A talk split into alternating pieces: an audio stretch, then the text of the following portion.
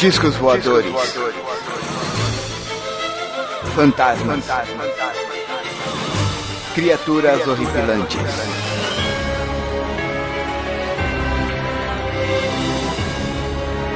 Este é Mundo Freak Confidencial.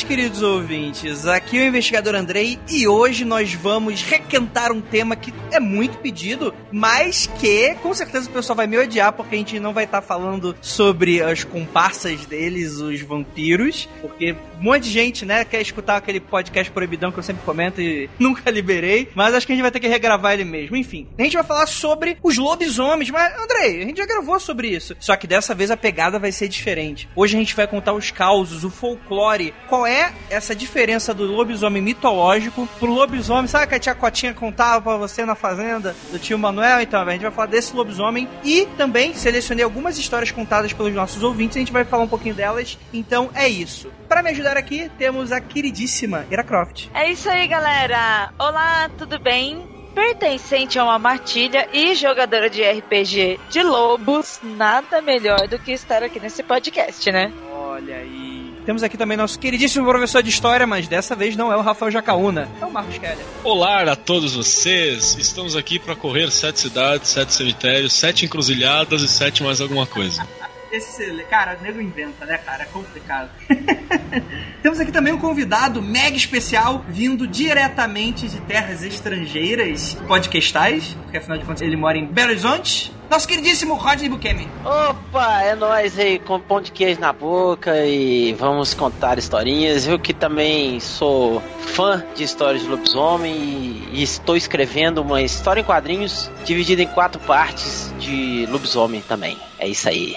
Olha aí, nada mais justo do que um profissional de tanta estirpe e elegância conversar com a gente sobre essa temática. Então é isso, a gente vai pros recadinhos e a gente já volta. Um minutinho só. Eu minto, tá, galera? Não um minutinho, é dois minutos e meio, às vezes é mais.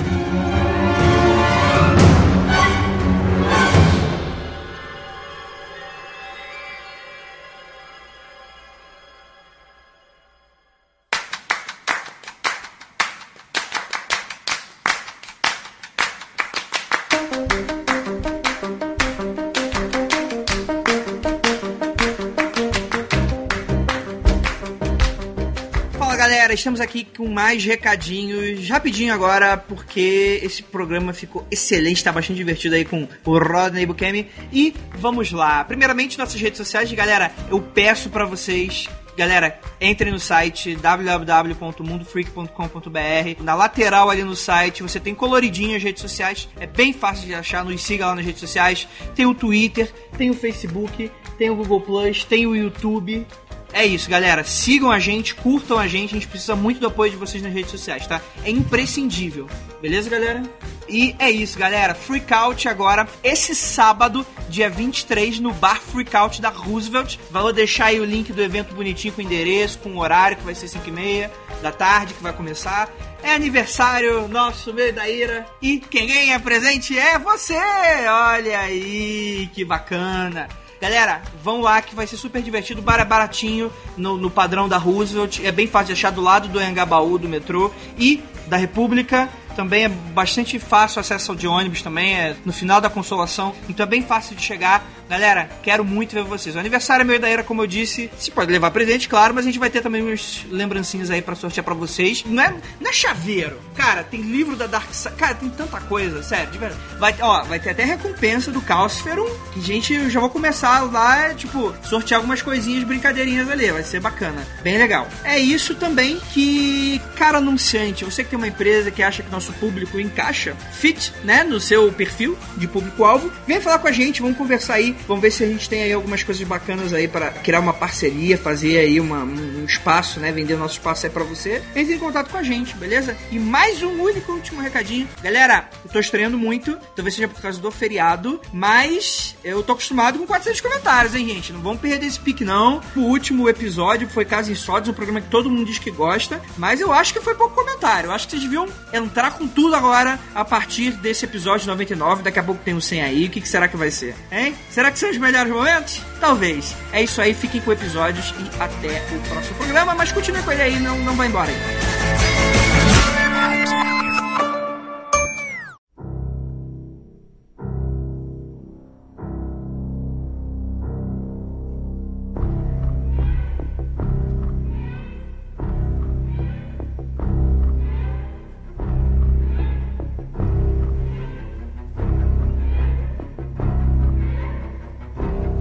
Isso aí, galera.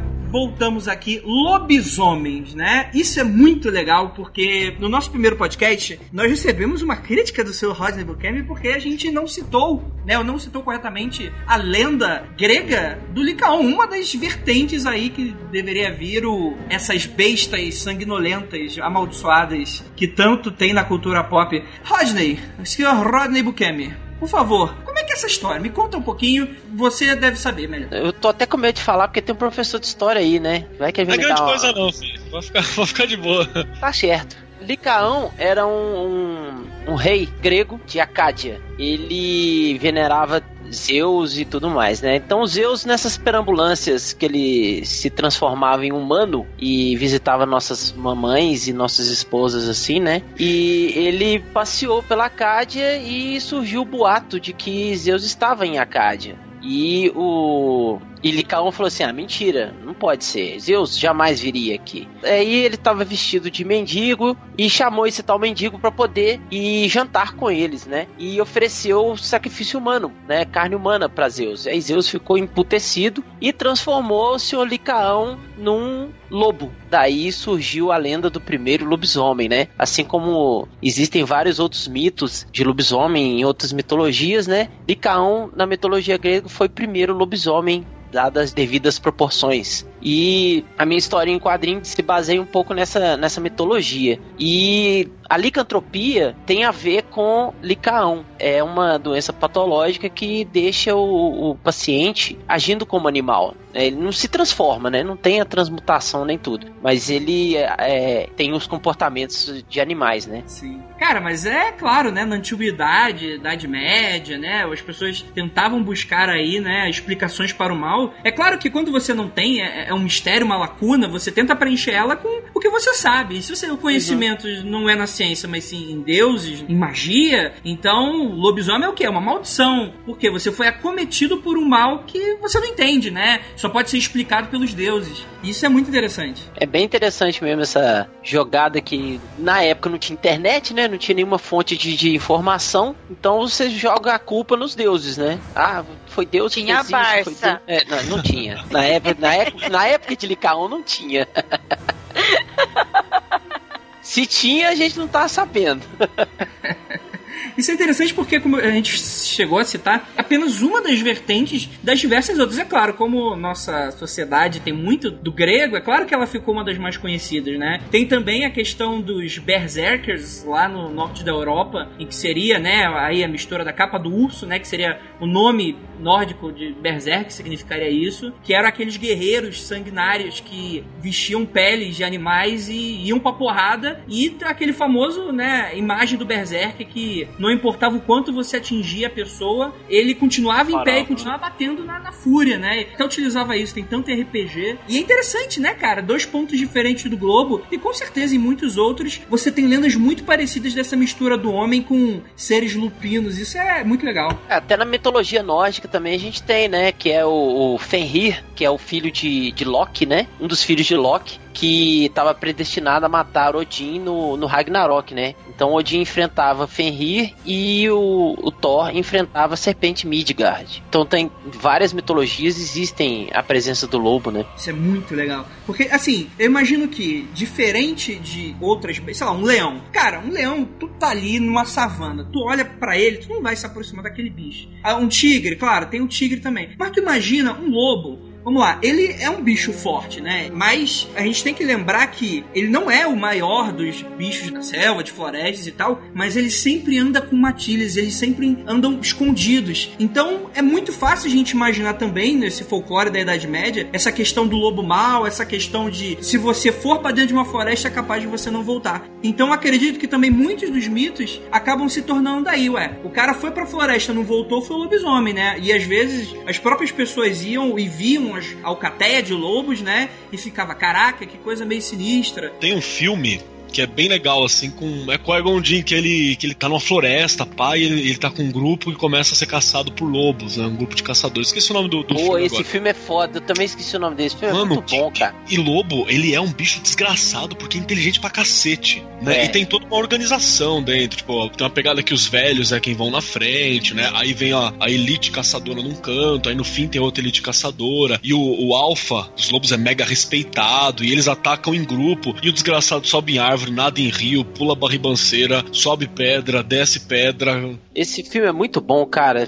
Vale a pena vocês darem uma olhada, mas eu não lembro o nome, é com o, o Liam Neeson. É, eu li nisso, eu li nisso, é Pois verdade. é, o filme é muito bom, cara. Eu não, não consigo lembrar o nome Tá também, quase, não. tá quase. Eu sei, eu sei qual é, eu sei qual é. É novo até esse filme, né? Um ou É, dois The anos, Grey, a perseguição. Isso, perseguição. certa resposta. Esse é o Nossa, nosso que título, Google, né? gente. É? Eu perguntei aqui pro meu colega Google, Google, qual é o filme de lobisomem com Liam Neeson? Ah, está aqui, querida, A Perseguição. É Google é, o muito meu pastor e nada me faltará. Isso é muito legal, que inclusive o Lianisson ultimamente só tá fazendo o mesmo tipo de filme, né? Dessa vez, pelo menos, o inimigo não eram, sei lá, tipo, terroristas do leste europeu, eram lobos, né?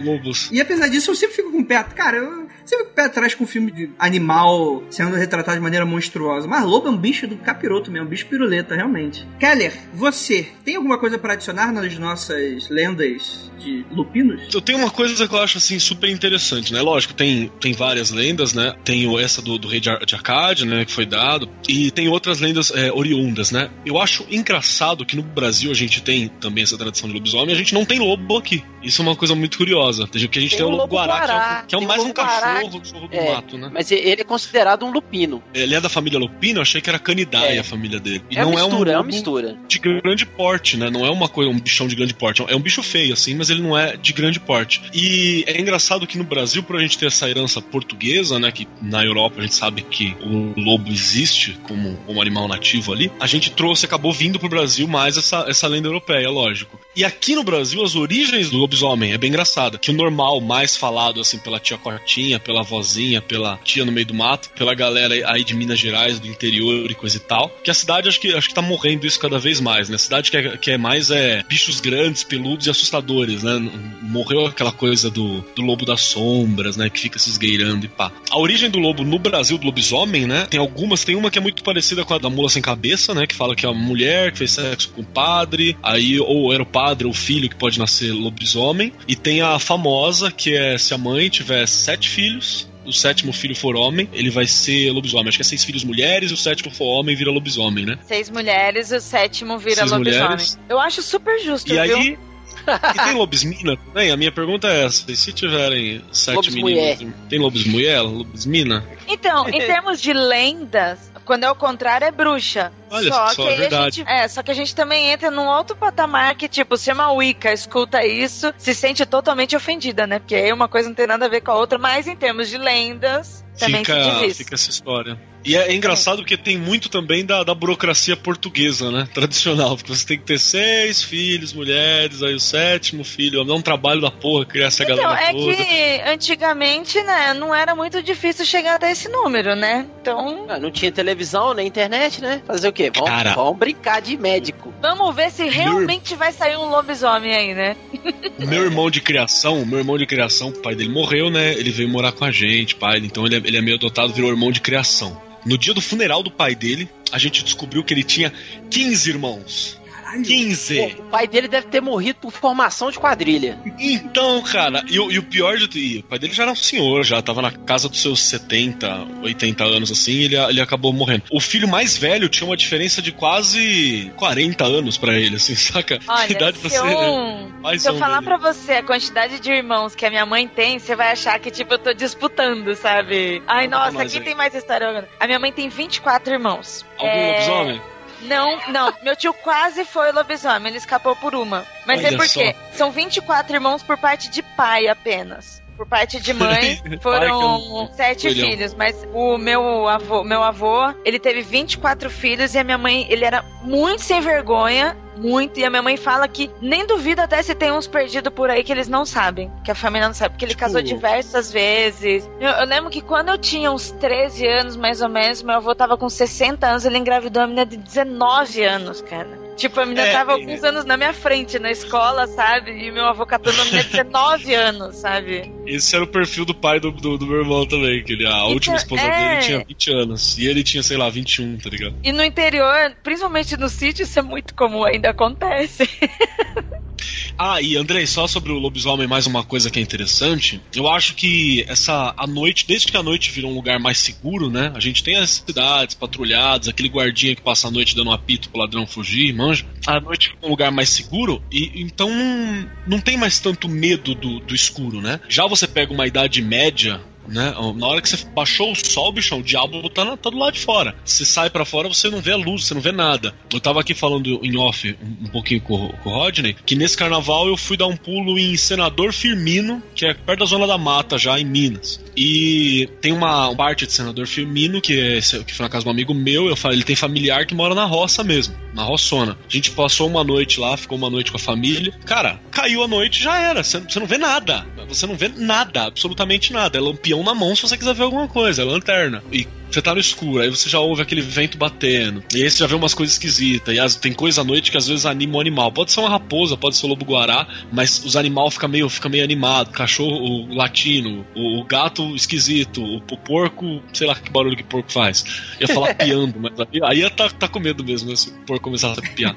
E a- os cavalos relinchando e tal. Assusta pra cacete, cara. Sim. Isso é muito legal porque acabei de lembrar, cara, o Diabo da Tasmânia, ele foi quase extinto por causa disso. Claro que as pessoas estavam acostumadas com barulho de som na época, mas quando foram visitar lá a Tasmânia, começou a ter uns barulhos durante a noite que nego ficou, caralho, que porra é essa? É Satanás aqui. O que, que eu faço? O barulho do bicho era tão estranho a eles que pra eles aquilo ali era algo de outro mundo e começaram a caçar o bicho, mesmo sem oferecer nenhum tipo de prejudicial pras pessoas. É só mais pela questão do, do medo e tal. Sabe o que, que é? A propaganda. A propaganda. O nome do bicho não é fofura da Tasmânia. Como é que é o nome do bicho?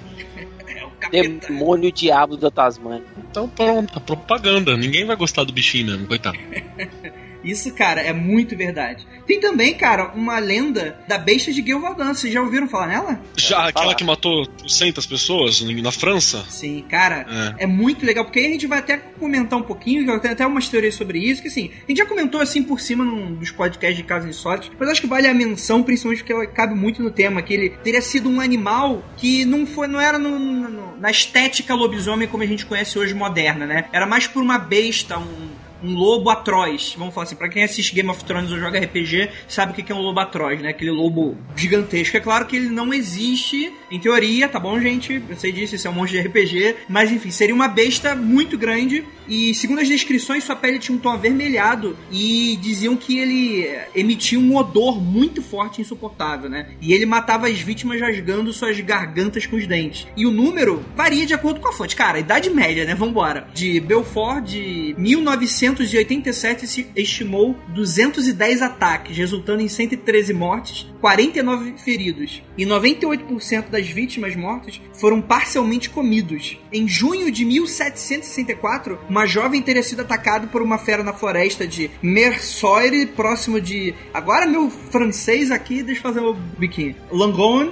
na França, e que eh, houve todas essas descrições sobre essa fera. E é muito legal porque aí você começa a se perguntar se realmente existia algo assim, ou se começou aquela questão da histeria coletiva da coisa, né? E o que é muito legal dessa história é que o próprio rei da França na época, cara, mobilizou e colocou recompensas e mais recompensas em cima desse bicho. Assim, eles chegaram a capturar, mas a gente não sabe exatamente o que, que eles capturaram. Poderia ser um lobo muito grande, alguma coisa próxima do gelato, não saber se era algo sobrenatural ou não. Mas, cara, Idade Média é foda, né, cara? Idade Média é, é Satã na Terra mesmo. É, certeza. Ah, e tem também aquele caso que é foi o primeiro caso confirmado de licantropia mesmo, que é o Jean Garnier, né, cara, que era um adolescente que matou e, comeu mais de 20 crianças na França vitoriana também, não sei ao certo a época, né, Sim. mas foi o primeiro relato de, de licantropia constatado, né, que ele agia mesmo como um lobo e falava que ia matar e comer crianças e tal. E ele foi internado no mosteiro e lá ele continuou os ataques também. Ele atacava os frades que viviam lá e tudo. E ele tinha pele escura, peluda e cabelo comprido. E agia mesmo como um animal, agia como lobo. Ele falava: Eu sou um lobo, eu sou um lobo e vou atacar e vou matar. E aconteceu de fato isso, né? Sim. Uma das vítimas, uma menina, né, que, que se desvencilhou dos ataques, descreveu ele e a polícia foi atrás e, e capturou. E como não tinha é, as leis previstas lá, né, não, não tinha como pena de morte nem, nem nada disso, ele ficou confinado nesse mosteiro, né? Sim. Eu até cito isso também na minha história. Na, na minha historinha tem isso. Olha que legal. Cara, é muito interessante porque realmente, cara, a gente tá dando aí uma, uma geral aí na Europa, que bacana, né, cara? É interessante como cada parte tem a sua história. Isso é legal porque a gente citou aí um pouquinho da, da burocracia portuguesa, mas é que assim, hoje a gente tá acostumado com o lobisomem porque ele foi abordado muito na cultura pop, né? E geralmente o pessoal torce o nariz pra folclore nacional. Mas, cara, eu, eu acredito que essa crença, cara, ela é a mesma coisa, tem uma mesma origem vai variando, né? Conforme a crença popular, geralmente ligado à maldição, coisa de igreja, coisa para você se livrar, você tem aquela questão da pureza da prata, né? Que é realmente um metal muito puro, né? Não sagrado, mágico, né? Mas é um metal com uma pureza muito grande e apesar de ser péssimo para construir armas com ele, porque ele é muito rígido e quebradiço, é, e é muito legal ver como essa crença começou a se, se moldar em volta da crença de Deus na época, porque era o que as pessoas acreditavam, né? Ou tu tá com Deus, ou tu não tá com Deus, né? Então isso é é, interessante ver dessa forma. Pensando da seguinte forma, né, que de um ponto ao outro se aumenta um conto, então existem muitos exageros também, né, na construção de cada história, né, ou de cada lenda. Então é, é, muito difícil você ter um relato conciso sobre qualquer tipo de coisa relacionada principalmente a lobisomens, né, cara? Sim. Até porque é muito oral mesmo a tradição, né? E como é. a gente falou aqui a respeito das vilas, né, que era uma coisa no Brasil muito relacionada à vila, interior e tal, é uma galera que no geral, principalmente na época onde isso se popularizava mais, que alguns anos atrás, você não tinha acesso. Tinha muita gente que não era letrada, né? Tinha muita gente que não tinha acesso a como eu vou documentar isso. Então ficava na base da memória, na base da fala. E é isso que vai se mutando, né, ao longo do tempo. E isso que é a beleza da história também, né?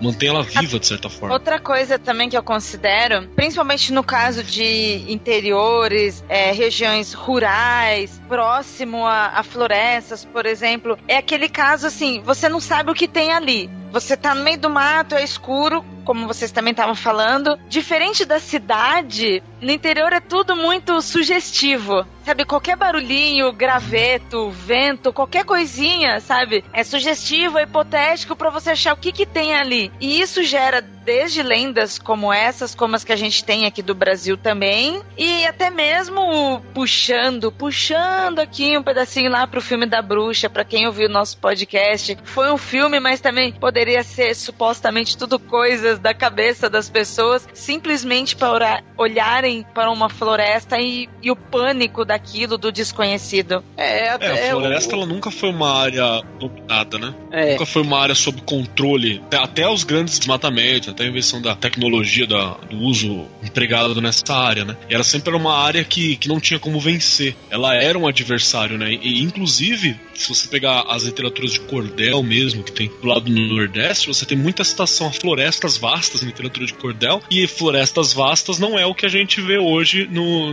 Nordeste, né? Então é bem engraçado que puxou isso e mesmo assim conseguiu impregnar do imaginário. É, o homem ele sempre tenta achar explicação para aquilo que ele não conhece, né, cara? É. Então, em cima do que a Ira falou, principalmente no interior, porque não tinha pessoas letradas ou analfabetos ou até semi-analfabetos, as pessoas tentavam achar explicações para qualquer barulhinho, qualquer sombra que se mexia por causa de um vento e tal.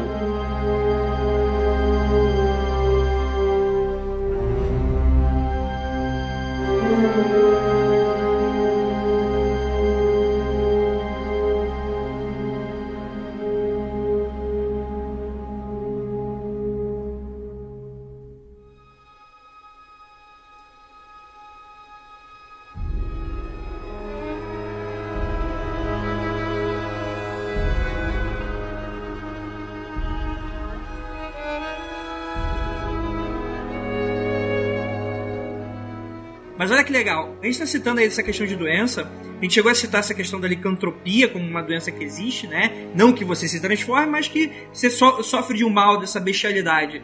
E, cara, eu imagino que a própria raiva deva ser um fator fundamental para isso também. Porque você imagina só, você tem animais com comportamento agressivo, porque o que, que é a raiva, né? A raiva, se não me engano, ela é um, é um vírus, né? E que para ele se reproduzir, ele precisa passar da saliva de um animal para outro. Então qual é a melhor coisa do que mexer na cabeça do animal, fazê-lo ficar agressivo para assim se multiplicar? Então é assim que ele funciona. Só que pro ser humano, ele não funciona tão bem, porque o cérebro do ser humano ele é muito mais complexo. Então ele dá meio que um bug, ele não, ele não sabe direito o que quer. Então você vê que você foi mordido, aí você tem aqueles 30, 40 dias de doença, em que você, nos primeiros 15 dias, você tá bem, aí de repente você pega um. Você fica acamado, fica louco, começa a sofrer de insanidade mesmo, né? Tem aquela questão da hidrofobia, que você tem medo de água, você começa a ficar extremamente agressivo. Só que você não consegue passar a doença, né? Porque realmente não, não era para pegar na gente. Inclusive, seria uma ótima forma de, de, começar uma invasão zumbi, seria uma mutação desse vírus. Seria por aí que eu imagino, inclusive. Mas, cara, é interessante porque tu imagina, tem aquele bicho que já tá agressivo, ou seja, é Satã ali representado no animal e ele te morde, de repente você adoece. Olha aí a maldição. Aí de repente você começa a se,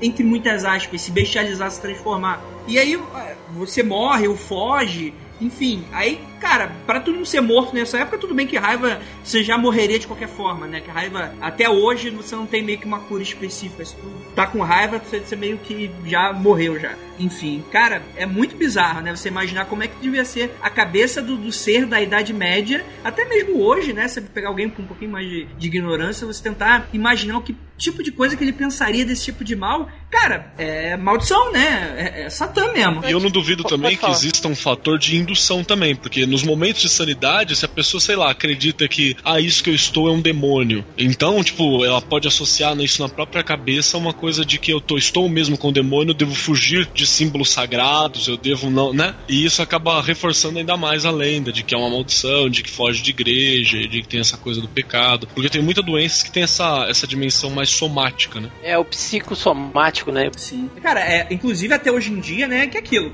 O medo, ele viaja através das eras, né? Não é porque hoje a gente tem conhecimento, os seres humanos já se expandiram para tudo quanto é lado, não existem mais praticamente florestas virgens que não tenha medo. Não, hoje em dia tem o medo. Então você imagina, por exemplo, aquela questão do filme Exorcista, cara, é exorcismos de maneira geral, né? Que muito psicólogo duvida nessa questão de ser realmente o demônio ou se a própria pessoa já. Inclusive, foi até um meme de Facebook que eu vi esses dias, né? Já viu que ateu nunca é possuído pelo demônio, é sempre cristão, é sempre religioso? Que seria essa coisa de a pessoa realmente começa a ter uma reação psicossomática, começa a realmente achar que tá com o demônio no corpo e começa a agir, né? Inclusive duvida-se, tem muito dessa questão do estudo sobre essas energias de, de telecinese, se realmente não acabaria desencadeando alguma coisa, não seria nada sobrenatural, alguma coisa da própria psique da pessoa, essa questão de você ter uma força muito forte, porque se você acreditar com o demônio no corpo, todas as suas barreiras de músculo que a gente tem naturalmente para se proteger, pra gente não se machucar, vai embora, né? Então tu imagina que são pessoas com forças sobre-humanas até, porque, cara, a psicologia que controla todo o seu corpo, cara. Se aquilo der merda, pode acontecer qualquer coisa, qualquer coisa mesmo. E eu imagino que também, anos atrás, poderia ser isso também, né? Essa questão de você somatizar esse mal para dentro de si e a partir daí o, o que, que você vai ter de reação de pessoas que são extremamente crentes no quesito de religião, né, da coisa. É, realmente, cara, é algo a se pensar. É, você vê casos, por exemplo, de pessoas que estão passando um aperto e descobrem uma força sobre-humana e conseguem, tipo, mover uma pedra de, sei lá, 800 quilos que tá em cima da perna. Tem relatos disso, né? Sim. Agora, esse caso das doenças que afetam a nossa psique e tal, elas afetam o subconsciente também, né? E o subconsciente é o que mais controla a gente, né? Não é nem, nem o tanto o consciente. O subconsciente é que fala assim, ó, se você pular aí, você vai cair, velho, você vai machucar. É, o seu subconsciente já tá preparado, Os né? Impulsos, o consciente né? só. É, o, o, consciente só fala assim, é, ó, velho, você vai cair, não pula não. Na questão da licantropia, né? O fantasioso da licantropia é que quando o animal é mordido, né? Igual você tava citando a questão da raiva que é transmitida pela saliva de um outro animal e tal. A licantropia é, no, no, no fantasioso, né, no folclore, ela é passada pela mordida do lobisomem, né? Então, quem é mordido e sobrevive começa a sofrer mutações brandas, né? Até culminar na mutação mais forte que é na lua cheia, né? Em algumas pesquisas que eu fiz para explicar por que, que a mutação acontece na, na lua cheia, é porque o que acontece com as marés com a lua, né? Com as mudanças de fase de lua, né? As marés mudam também. Então acontece uma mudança na corrente sanguínea com a lua cheia, que é o ápice da lua, né? Então a energia está muito mais forte. Então por isso que o, o, o, licântropo ele sofre a mutação na lua cheia por causa dessa mudança magnética e tudo mais. É, algumas pesquisas que eu fiz, isso aí pode ser boato e tal, mas uma pesquisa que eu, que eu coloquei até na minha revista. E o mais interessante é ver o, o antes da mutação, que os sentidos do paciente, né, ou do licântropo, o pré-licântropo, eles ficam todos aguçados, né? A visão fica boa, a audição fica boa, olfato, paladar, sensibilidade na pele, tato, tudo fica no ápice, né? E é interessante isso. E o cara acaba abraçando isso, falando que é uma dádiva. E acaba aceitando que ele não tá doente, mas até que chega o momento fatal que é a transformação na lua cheia, né? Cara, que excelente. É verdade, né, uhum. cara? Essa crença da lua, inclusive também se a gente for colocar em mitos celtas, cara, a, a lua em si, né, essa questão da passagem de tempo, de você fazer aquela observação das passagens da lua, é claro que funcionaria muito como um relógio, principalmente para marcar sua própria biologia. Isso é interessante, né? Uhum. O Andrei, só para acrescentar aqui, tanto na fala do sua quanto na fala do Rodney. É, a minha mãe, para quem, quem não sabe, a minha mãe, ela trabalhou muito tempo com, com bombeira, pronto-socorrista, e a gente teve muito contato com a vida de, de policial militar, essas coisas também, por causa disso. Tenho muito respeito pela corporação de bombeiros, a corporação militar até hoje, porque passei uma boa parte da minha infância, né, vivendo nesses ambientes e tal. E sexta-feira, de lua cheia, eles falavam que era absurdo e mostravam no papel papel assim a quantidade de ocorrência que tinha. Parece que duplicava, triplicava a quantidade de ocorrência. E normalmente os crimes mais é, que, que, eles consideram mais primeira pessoa, assim, tipo, não é o tiro, era a facada, era a treta, era a, a mordida, era nesse naipe de violência, né? E o a mulher que era que, do, dentro do bombeiro tinha uma parte que eram as enfermeiras e tal de pronto-socorro também, além do bombeiro. Elas mostravam assim pra gente, porque eu, eu sempre gostei de pesquisar essas coisas, né, e tal. Ela mostrava assim as páginas de ocorrências que aconteciam aconteciam na sexta-feira, principalmente se batia com lua cheia, enorme, assim, a, a quantidade de ocorrência, uma, umas 5, 6, 7 folhas. E aí, tipo, na sexta-feira de um outro dia, qualquer, duas folhas, saca? Então pode ser também que seja é, uma coisa psicossomática da nossa cultura ocidental. Sei lá, se eu for no Oriente não tem nada disso. Tem aqui na cultura ocidental, porque estamos tá, tá martelando na mente humana desde a Idade Média e aí acabou incutindo na gente e isso foi pro subconsciente e aí a galera solta mais essa data. Pode ser. Ou pode ter toda uma, uma outra questão aí que nós ainda não sabemos medir, né? Cara, interessantíssimo.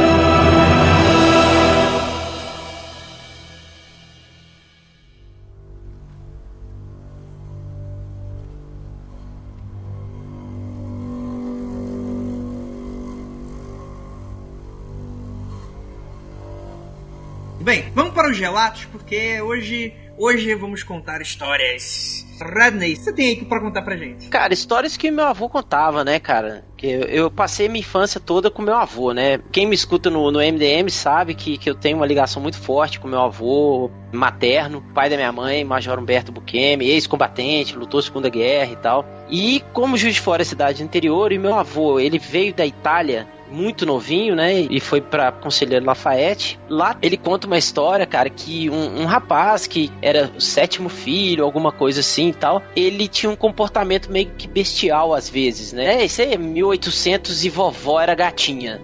é, a vovó dele, não a minha.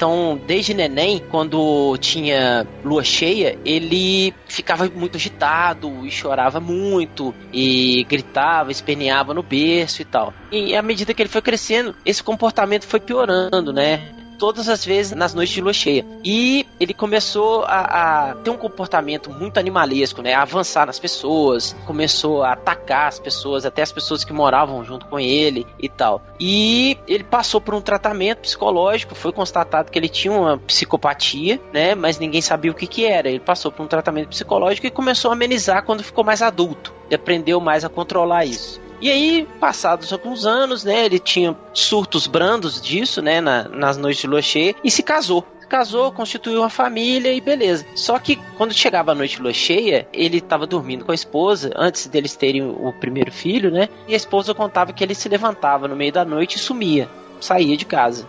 E voltava no dia seguinte, meio cansado, arfando e tal. Meio sujo, de terra, poeira, algumas coisas assim. E às vezes com roupa rasgada e tal. E numa dessas, eles tiveram um filho. E numa dessas noites de lua cheia, o rapaz saiu e a esposa ficou quieta, né? Não falou nada, já estava habituada com as saídas dele na, à noite. E no dia seguinte, quando ele chegou, o bebê não estava lá, não estava no berço, neném. E aí todo mundo começou a ficar preocupado e ele ficou preocupado e tal. E a, a esposa também chamaram a polícia para tentar resgatar, é, procurar o bebê. E acharam estranho porque o bebê não fez nenhum barulho, né? Porque ele sempre fazia barulho quando eram pessoas estranhas que estavam na casa e tal. E aí numa dessas, nesse mesmo momento, a esposa olha assim pro marido, ele desesperado também. Ela olha e percebe que entre os dentes dele tinha um pedaço da manta do neném. Ou seja, Caraca! Ele, ele raptou o neném, levou para o mato e comeu, literalmente. E aí, tempos depois, acharam as ossadas do neném em alguns dos caminhos que ele andava.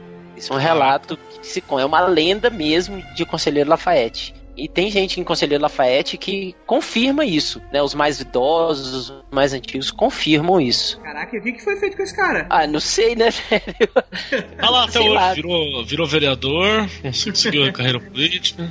É, pode estar nessa aí, pode estar escondido até hoje, ou pode ter fugido, não sei, cara, não sei. Caramba. Eu só sei que quando meu avô me contava isso, cara, era de um jeito muito mais tenebroso, né? Aquele Eu jeito que me lembro. salvou, sabe, né? Quando você tinha É, você aprende. É. E o mais interessante, meu avô não tinha cabelo branco, hein? Olha aí. E você, Keller? Cara, eu tenho algumas sim, ó. Antes de já só eu contextualizar pro pessoal. Acho que a maioria dos ouvintes sabem, eu, eu moro em São Paulo, eu moro em. Morei em, cidades um pouquinho maiores, né? Morei em São Caetano, morei em vários locais aqui de São Paulo. E atualmente eu moro em Suzano. Né? Suzano é uma área no extremo leste, assim, tá bem no, no, no leste do estado de São Paulo. Ô, Suzana, hein? Tem história de Suzana, hein? Pô, Suzana é da hora. E também ele, ela é semi-rural, assim, de certa forma. Ela tem uma parte que é mais, mais desenvolvida, ela tem uma parte que é bem rural. Bem rural mesmo. Tem muita gente pra cá que veio de diversas áreas de Minas, tem muita gente pra cá que veio dos interiores de São Paulo, tem muita plantação em alguns locais. Eu mesmo moro na parte mais rural. Tô bem no, no meio termo, né? Entre a área rural e a área mais cosmopolita da cidade, mais cidade mesmo. Então o que acontece? Alguns anos atrás, a parte que eu moro aqui não era tão desenvolvida, né? Não tinha nem asfalto, uma boa parte dos locais não tinha asfalto, tinha saneamento básico, não tinha, não tinha nada, era bem cara de interiorzão mesmo. E eu estudava numa escola próxima aqui, que é uma escola local, eu mudei pra cá na adolescência e teve um trabalho sobre trabalho de escola, merda, qualquer coisa assim. Se sou professor, eu sei que às vezes a gente pede uns trabalhos meio nada a ver e por aí vai. E eu resolvi que ia fazer um trabalho legal sobre contos que eu ia retirar daqui de Suzano, causos, né? Ia procurar as lendas locais, ia procurar umas coisas assim. Dentre as lendas que eu descobri aqui, tinha muitas lendas, tinha a lenda de demônio, que não era assim, né? Não era demônio propriamente dito, mas era coisas, eventos demoníacos, fantasma pra cacete, fantasma indígena numa área que depois de acho que uns 5, 6 anos depois que eu, que eu fiz essa- esse levantamento, descobriram que tem um cemitério indígena ali do lado, numa área, então foi bem legal, né? Provavelmente a galera já, já tinha desenvolvido umas histórias assim. E história de lobisomem. E o mais engraçado é que as três ou quatro histórias que eu colhi assim, elas eram muito semelhantes. Eu, eu pretendo contar aqui uma ou, ou- ou duas no máximo. E elas se dão mais ou menos na mesma região ali. Inclusive, eles citaram uma mesma rua. Olha. Então, as pessoas eram já, já de idade, então ou era alguém ali que tinha essa, essa fama já, né? Mas estava na, naquela redondeza. Beleza, abraço aí, professor João. Que não deve estar ouvindo o podcast, mas tá bom. Você nem está vivo ainda. E aí. Passa o telefone dele, a gente liga pra ele e pede pra ele ouvir. pra, pra ele contar. E aí, perguntar pra ele, ele falou: Olha, eu até tenho, mas coisa de moleque, pai deixou quieto. E eu fiquei atazanando, atazanando, ata- atazanando até ele falar. Ele contou que tava voltando uma vez, já era à noite, né? Ele não lembra o dia, não lembra a lua, isso ele, ele não lembra. Mas ele tava voltando à noite com uns dois colegas, mais ou menos. E voltando provavelmente alguma balada. O que, que é balada aqui, né, cara? Sei lá, se encontraram numa rua e encheram a cara de cachaça. Ou estavam na casa de um colega, alguma coisa assim. E voltaram, era por volta das 11h30, meia-noite. E eles tinham que passar por uma determinada rua pra isso, né? Eles tinham que passar por aquela rua. E aí, ele, beleza, ele, os três juntos, né? Estão passando, estão indo suave na nave pra passar por aquela rua. Quando de repente, só pra descrever, a rua é uma rua grande. Essa área tem umas regiões de ruas bem grandes, né? Que elas dão em sítios diversos ou, ou casas diversas. Então são ruas bem largas, bem gigantescas. E de um lado era bastante mato e do outro eram chácaras. Então é uma casa, espaço pra caramba, outra chácara, espaço pra caramba, outra casa e aí vai. E eles tinham que ir. Passando, eles ouviram um barulho no mato. E aí já ficaram ligeiros já, mas eles estavam em três. Moleque com aquela segurança, aquela força, aquela energia, coragem que só a adolescência dá, né? Acha que tem pito de ferro e tal. Foi. Falou, não, vamos aí, pá. Pegaram umas pedras, um pedaço de pau e estão andando pela rua. De repente o barulho ficou um pouco mais próximo, né? E disse que quando eles olharam, eles viram aquilo que acho que a galera sempre fala que vê, um cachorro grande, né? Ou algum bicho grande. Eles ficaram com medo primeiro que era jaguatirica, alguma coisa assim, porque aqui tem, né? Nessa localidade aqui tem. Tem uma, umas jaguatirica e tal. Ficaram com um pouco de medo, porque é, é um bicho virado no giraia, né? Mas aí viram que não, que era o pelo era muito escuro tal. Eles, quando começou a pular pra parte assim, que tava um pouquinho mais claro, que tinha um poste a cada trocentos metros também. Então eles chegaram mais próximo do poste e conseguiram ver. E aí tacaram uma pedra, meteram pedra, tacaram coisa, tacaram um monte de coisa e o bicho correu pra frente. E aí eles falaram: não, assustamos a jaguatirica, assustamos o bicho, pá. Foram mais pra frente, no caminho lá até a área onde, onde o bicho teoricamente tinha corrido. Disse que no meio da rua tava um cachorro bem grande e provavelmente a cabeça machucada, porque ele tava a cabeça baixa fazendo uns barulhos de dor, né? Fazendo. E aí eles já ficaram meio travados com o cachorro. Mas ainda com aquela coragem que só, né, só a adolescência tem. Até o cachorro ficar de pé. Eita! Aí quando o cachorro levantou assim, e, e ele disse que deu uma levantada. aí, cara, perna pra que te quero. Cada um correu pra um lado, eles invadiram a chácara do outro cara, pediu ajuda. Um sumiu, um correu pra. sumiu, depois ele disse que conseguiu chegar em casa. No dia seguinte eles descobriram. O- os, os dois, que eram meu professor e mais um amigo, eles bateram na casa de um, de um cara lá. O cara precisou pegar a caminhonete e levar os, os moleques até a casa deles, assim, porque eles não queriam sair da casa do cara meia-noite, meia-noite e pouco na, na casa do maluco. Imagina. E ele contou assim, com o cu na mão, sabe? Você vê um, um tiozão com o cu na mão contando uma história antiga assim, é, é muito legal. Caraca, cara. Caralho. Que doido. Mas, cara, pior que esse tipo de história deve ter muito, cara. Demais, demais, demais, imagina. Não é? Fala aí, Ira, conta aí um pouquinho da sua. A minha é bem diferente, não é tensa assim como a do Bukemi e a do Kelly. É muito mais engraçada. É mais uma comédia. Histórias de registro que eu andei sempre tiraçado dizendo que as coisas acontecem por lá. Lá em registro nós já tivemos o lobisomem. E o lobisomem famoso, diga-se de passagem. Eu não me lembro como que surgiu essa história. Não é uma história antiga de avós da cidade nem nada. Isso aconteceu, eu devia ter uns 14 anos mais ou menos. Em que do nada apareceu um hoax na cidade que existia um lobisomem no bairro chamado Vila Nova. Bairro a qual eu morava. Bairro Eita! que era uma Caralho. periferia. Então é onde todas as histórias da cidade mais acontecem. Como um lobisomem no bairro Vila Nova, então o nome do lobisomem era Lobisnova. Cara, Muito é assim, ele, ele Assessoria de surgiu. marketing tá de parabéns. Não, totalmente.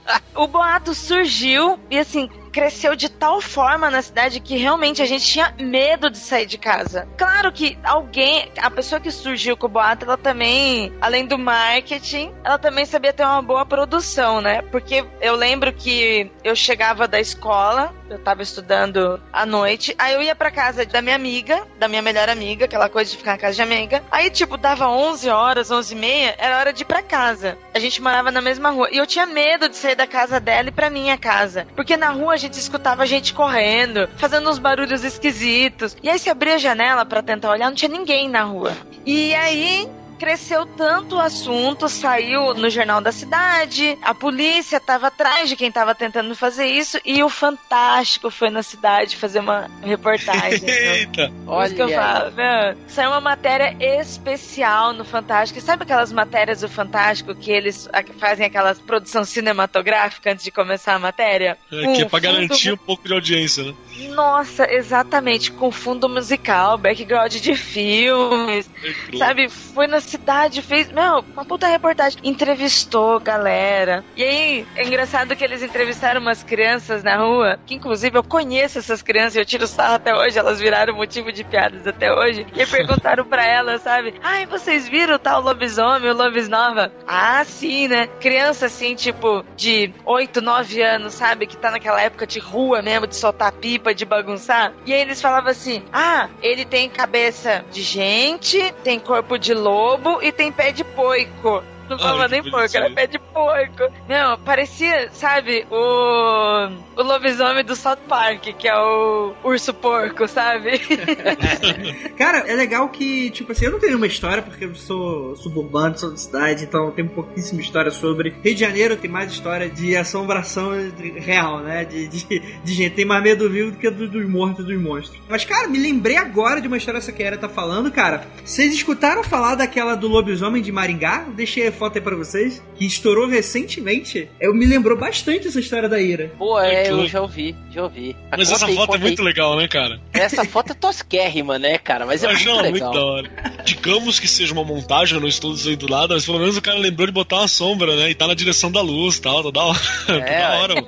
É, é, é, é o tradicional tom ruim que é bom, né? É, mano. Olha a produção aí. E é legal porque, tipo assim, tem aquelas perninhas de lobo, né? Aquelas perninhas tortas de lobo. Que não, não sei se dá pra andar com isso aí, né? Mas qual que é a história dessa foto aí? Só tiraram a foto e falaram que estavam soltos em Maringá? Foi isso? Ou não tem, não tem mais nada? É, assim? é, é normal, né? A história é basicamente bem parecida com a da Ira, só que algum negro arranjou tempo suficiente para começar a forjar um bando de foto, né? Então começou a ter, tipo assim, a imprensa hoje em dia, que naturalmente, né, quer saber mais de audiência do que de noticiar alguma coisa, prato cheio, né? Rodney, você tem mais uma história? Eu tenho, cara, uma que, que minha mãe me lembrou, cara, que, que meu avô contava que quando ele era menino lá em, em Conselheiro Lafayette, né, brincando lá no meio da roça, no meio do mato, porque na época que ele morava lá, era ele morava num, num, num tipo um sítio, né, um, uma vilazinha nos arredores ali de, de Conselheiro Lafayette. E ele conta que uma vez eles estavam andando, brincando e tal, de noite, em frente à casa de um, um dos coleguinhas dele, assim, né? E um dos pais dele falou assim: Ó, oh, galera, é bom vocês irem embora agora, porque não, esse horário não é bom de ficar na rua, porque tem uma encruzilhada aqui perto, e muita gente vai lá, e quem vai lá não volta. Aí meu avô, ah, que não sei o que, meu avô italiano, né? Querendo peitar todo mundo, achar que é o fodão, né? Falar, ah, não tem dessa não. Aí toda noite esse cara falava isso, né? O pai de um dos coleguinhas do meu avô da época. Aí, uma dessas, acho que um amigo do, do meu avô foi e passou por lá, junto com um outro coleguinha dele, né? Passaram os dois. E aí eles escutaram um barulho no, meio do caminho, assim. Eles estavam quase chegando na encruzilhada, escutavam um barulho. E cidades do interior, né? Como foi citado aqui, escureceu, velho. Você não enxerga um palmo na frente do nariz. É a luz de lampião ou luz de lanterna, né, velho? Ou hoje em dia você tem o celular, né? E ele tinha assim, era um poste a cada 300 metros tinha um poste de luz. Mas era aquela luz que era, tava tão cheia de mosquito, né? Em volta que não dava para ver nada. Ela mais é, atrapalha que ajuda. Mais atrapalha do que ajuda, né? Então aí eles estavam chegando e escutaram um barulho no mato, assim. E se falasse, assim, ah, não é nada, deve ser uma galinha, ou sei lá, um cachorro, ou um, um porco, né? Um porco, né? Não, sei, não consegui pronunciar igual a Ira.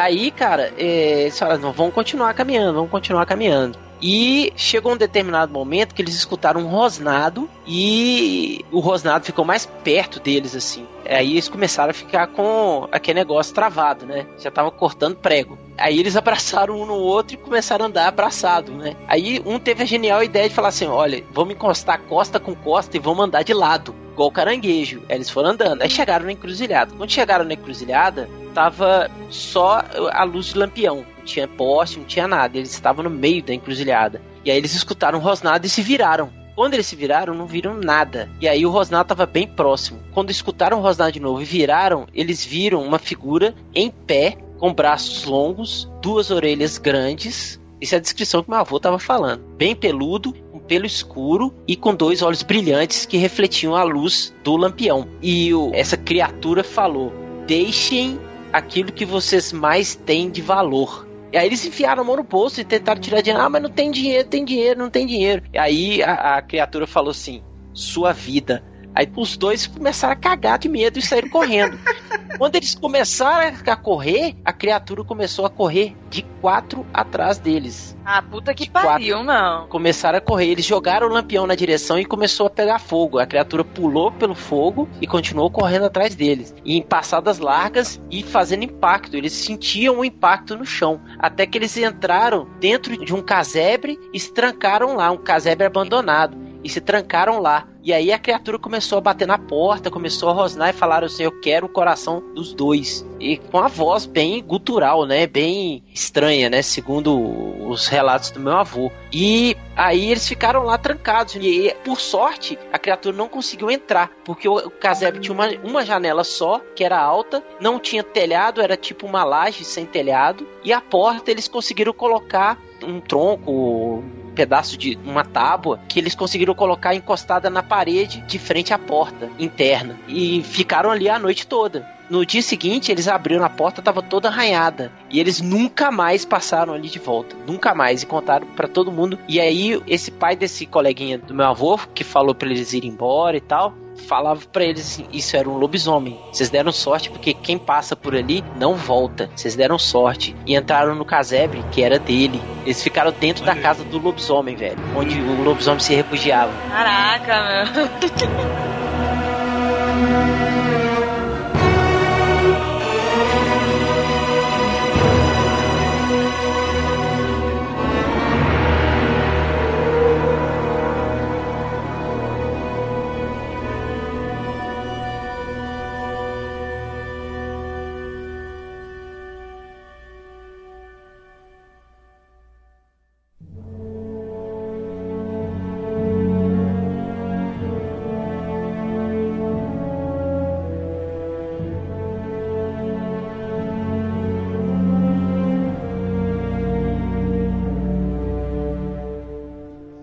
Vamos, vamos, vamos, vamos lá. Cara, temos uns relatos que eles são muito legais dos ouvintes. Principalmente porque, cara, eu só joguei assim no, no grupo e mundo que não quer nada. Ah, você tem história de lobisomem? Cara, tipo, 50 mil pessoas tipo, falaram. Selecionei aqui algumas. Cara, porque assim, todo mundo tem, cara, não adianta. Vou ler aqui o primeiro relato da Aline Nunes. Ela fala o seguinte: Moro no final de uma rua sem saída, repleta de terrenos vazios tomados pelo mato e que acaba em um pequeno arroio sujo e fedido. Só quero explicar que tem mato, mato, mato, casa vizinho, mato, minha casa, casa vizinha, mato, mato, mato, arroio.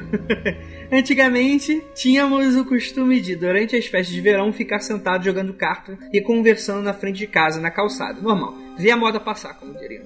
Naquela noite éramos eu, duas vizinhas e um amigo de uma delas. Ouvimos os cães começarem a latir desesperadamente para o mato do arroio. E como temos vários cães e gatos na rua que cuidamos aqui, nem demos bola. Achamos que era um gato ou coisa parecida. Aí ouvimos o arfar alto. Os cães fugiram correndo de onde estavam latindo e começamos a ouvir um choro de cachorro, que parecia ser muito grande.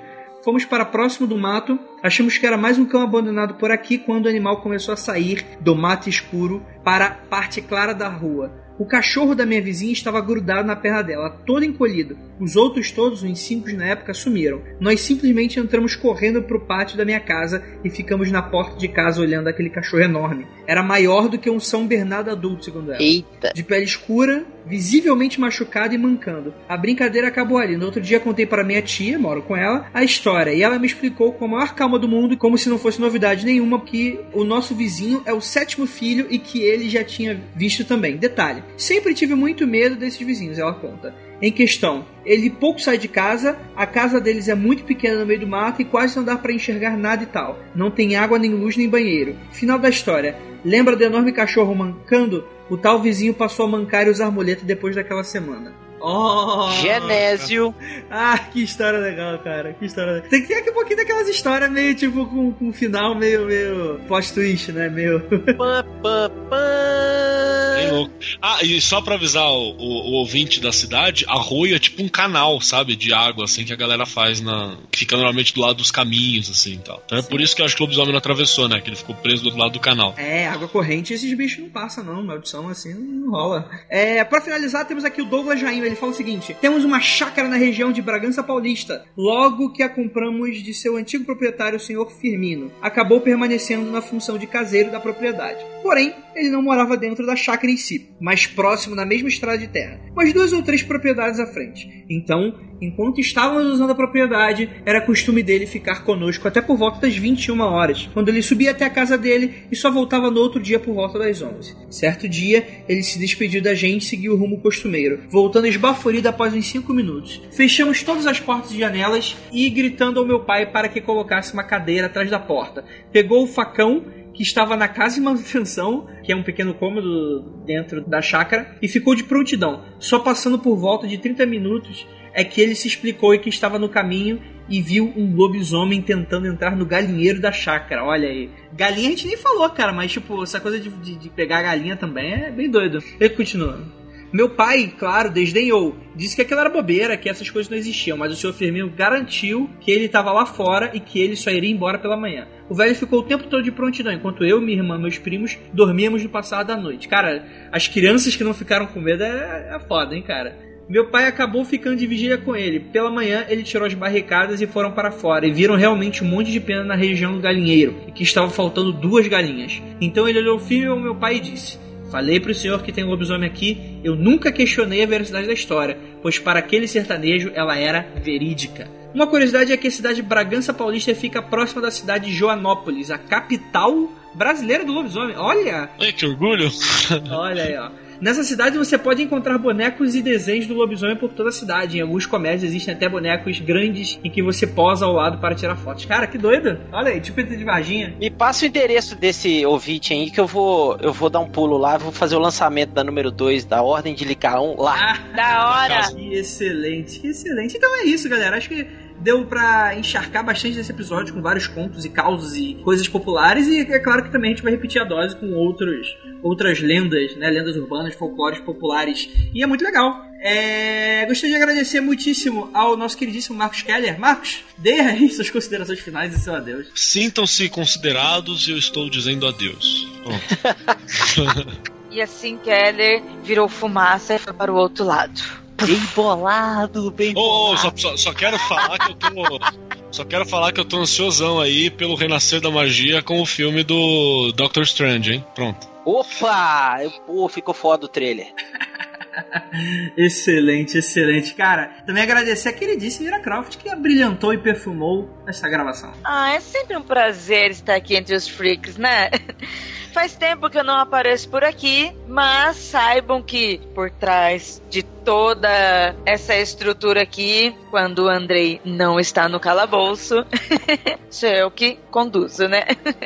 Agradeço ao Keller e ao Bukemi, foi muito legal bater esse papo com vocês. Obrigado. Aos ouvintes que mandaram seus relatos, gente, continue comentando nesse post. Vamos fazer o Andrei fazer mais casts como esses. E, enfim, chegar até o proibido. Ainda chegaremos lá.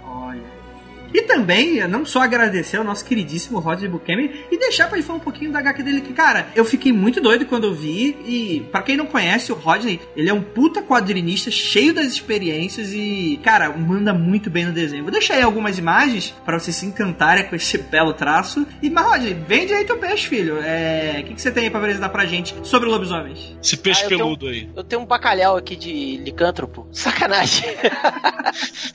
ah, cara, é o seguinte, eu lancei ano passado a número 1 de A Ordem de Licaão, com personagens meus, criados há mais ou menos uns 20 anos atrás. É uma história que eu escrevi junto com um amigo meu lá de Juiz de Fora há bastante tempo.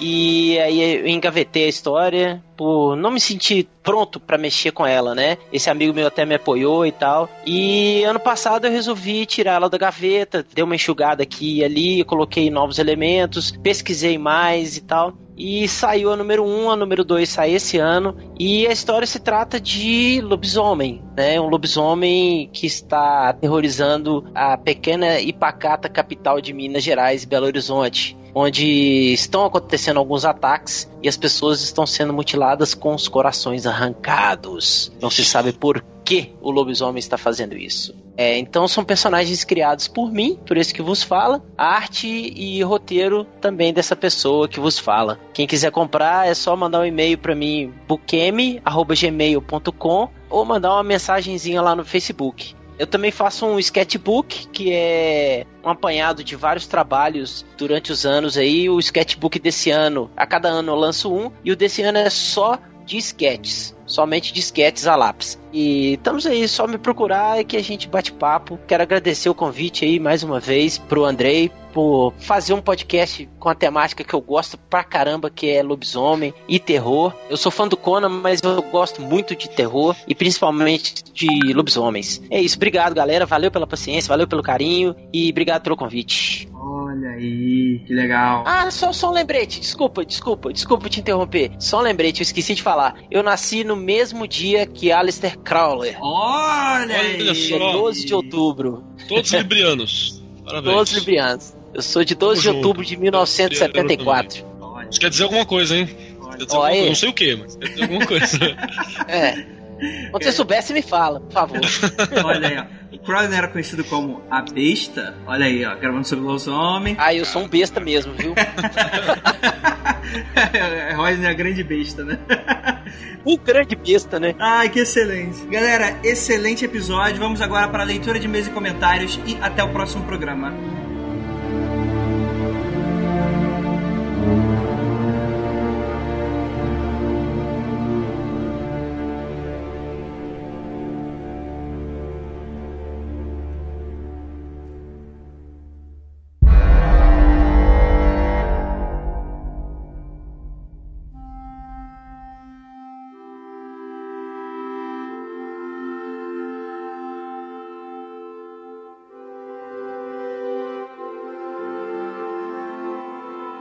E chegamos aqui agora na área de leitura de e-mails e comentários com o filho do Rafael já me atrapalhando. E vamos lá para os contatos imediatos do nosso último episódio. Fala aí, Rafael. Fala o quê, cara? Não tem nada para falar. Tá bom, cara. Você tá, tá muito feliz em estar com os ouvintes né? E responder as dúvidas, não? Ah, não, cara, os ouvintes não falam comigo, pô. Os ouvintes não vão, não vão no meu Twitter, os ouvintes não me mandam mensagem, os ouvintes não assinam meu canal no YouTube. Os ouvintes não gostam de mim, André. Os ouvintes gostam de você, André. Olha que drama. Nego, é o famoso nego drama. O ouvinte que mais gosta de mim é a Luna, que eu tenho, que ela, ela escuta o programa com os irmãos dela, o Bruno e o Breno e a Gabriele. Ela é a única ouvinte gosta de mim, que ela me vê na escola e fala, professor, o programa foi muito bom, caramba, parabéns é a única ouvinte que gosta de mim, entendeu? Primeiro de tudo, você não usa teu Twitter, você twitta tipo uma vez a cada semana. Ah, para, para, tudo teológico. Tem que aumentar a sua frequência. E segundo, eu já falei pra você que os seus vídeos têm que ir pro canal do Mundo Freak, porra. Vai ensinar o teu canal que é, que é Mundo Freak, rapaz. Tem que suar a camisa pela empresa, rapaz. Porra, ensina os dois. Os ouvintes podem ensinar os dois. Que não é essas porra de democracia não, rapaz. Aqui, não, aqui, é, aqui é comunismo. Faz sentido. Como diria certos ouvintes recalcados, né? Que o Ivan tá me deixando esquerdalha. É, olha aí, ó. É, é, que é comunismo, rapaz. Ah, tudo bem. Você é esquerdalha, eu sou monarquista, tá tudo certo. Olha aí, beleza. A gente fecha com o anarquista, que é o Keller. O Igor, cara, o Igor deve ser uma porra bem louca discordianista. Não vou nem perguntar. E a Ira, cara, com certeza ela faria uma teocracia com a deusa Ira acima de todos, com certeza. É isso aí, galera. Vamos ler aqui os comentários do nosso último episódio do nosso Mundo Free Confidencial 98, Casos Insólitos número 7. Saindo aí do programa de lobisomens, que o Rafael, infelizmente, não pôde participar. Ah, cara, esse programa de lobisomem foi, pô, o maior problema pra poder gravar, infelizmente. Não pude. Desculpe, desculpe. Sim, mas ficou legal, ficou muito bacana. Enfim, vamos começar aqui. O primeiro comentário é do Pablo Maiká Machado. Sobre hidroaviões, o pouso na água chama-se amerrissagem. Olha aí, muitos modelos de hidroaviões também possuem trem de pouso escamoteável. Cara, o que eu tinha falado? Aeroplanagem? O que, que eu falei? Algo Aqua, do tipo. Aquaplanagem. Aquaplanagem. Aqua, cara, que imbecil, né? Eu sou. Puta que pariu. Beleza. Ah, sei lá, cara. Quem pousa na lua é a lunissagem. Eu vou saber quem pousa na água, velho. Isso aí. Olha aí Verdade. E ó, ele falou que o que, é o escamoteável? Quer dizer que recolhe para dentro da fuselagem, ou seja, é adaptável, né? Podendo operar normalmente na Terra também. O, o Mongol tá aqui também falou que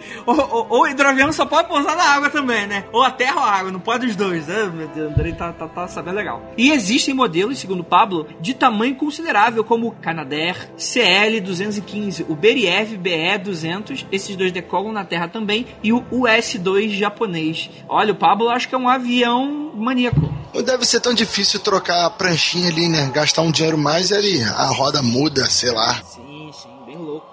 Ah, bom, o Inuyasha Gui deixou um recado aqui muito maneiro. Ele colocou aqui: Adoro casos insólitos, pois o pessoal sempre procura alguns incidentes obscuros mais interessantes. Esse dos ETs na Rússia realmente parece coisa de filme B. Tenho até que ouvir novamente para tentar entender com detalhes. Ótimo programa. PS. Muito boa surpresa a Jupê na leitura dos e-mails. Como o Keller chama, né? A Ponzi. Sim, a Panzilacqua, muito, muito maneiro, cara. Ela é sensacional. Ela é professora de alemão, né, André? Cara, ela é, é tia, tia Ju de alemão, exatamente. Tia Ju, que ela tem 50 anos. Não, é, mas é ela fala toda fofinha, então é tia, sabe tia? Não, é tia. Ela fala toda assim. Ela, ela, ela grava com a gente, tipo, tipo, é muito engraçado, porque, tipo, eu falo, caralho, parece que eu tô, voltei, cara. Tipo, ela, não, ela trata a gente sério, só que ela tem aquela vozinha de... Então, queridos alunos, vamos hoje aprender sobre, sei lá, qualquer coisa retardada de maternal, não sei. que Se aprende maternal hoje em dia. Sei lá,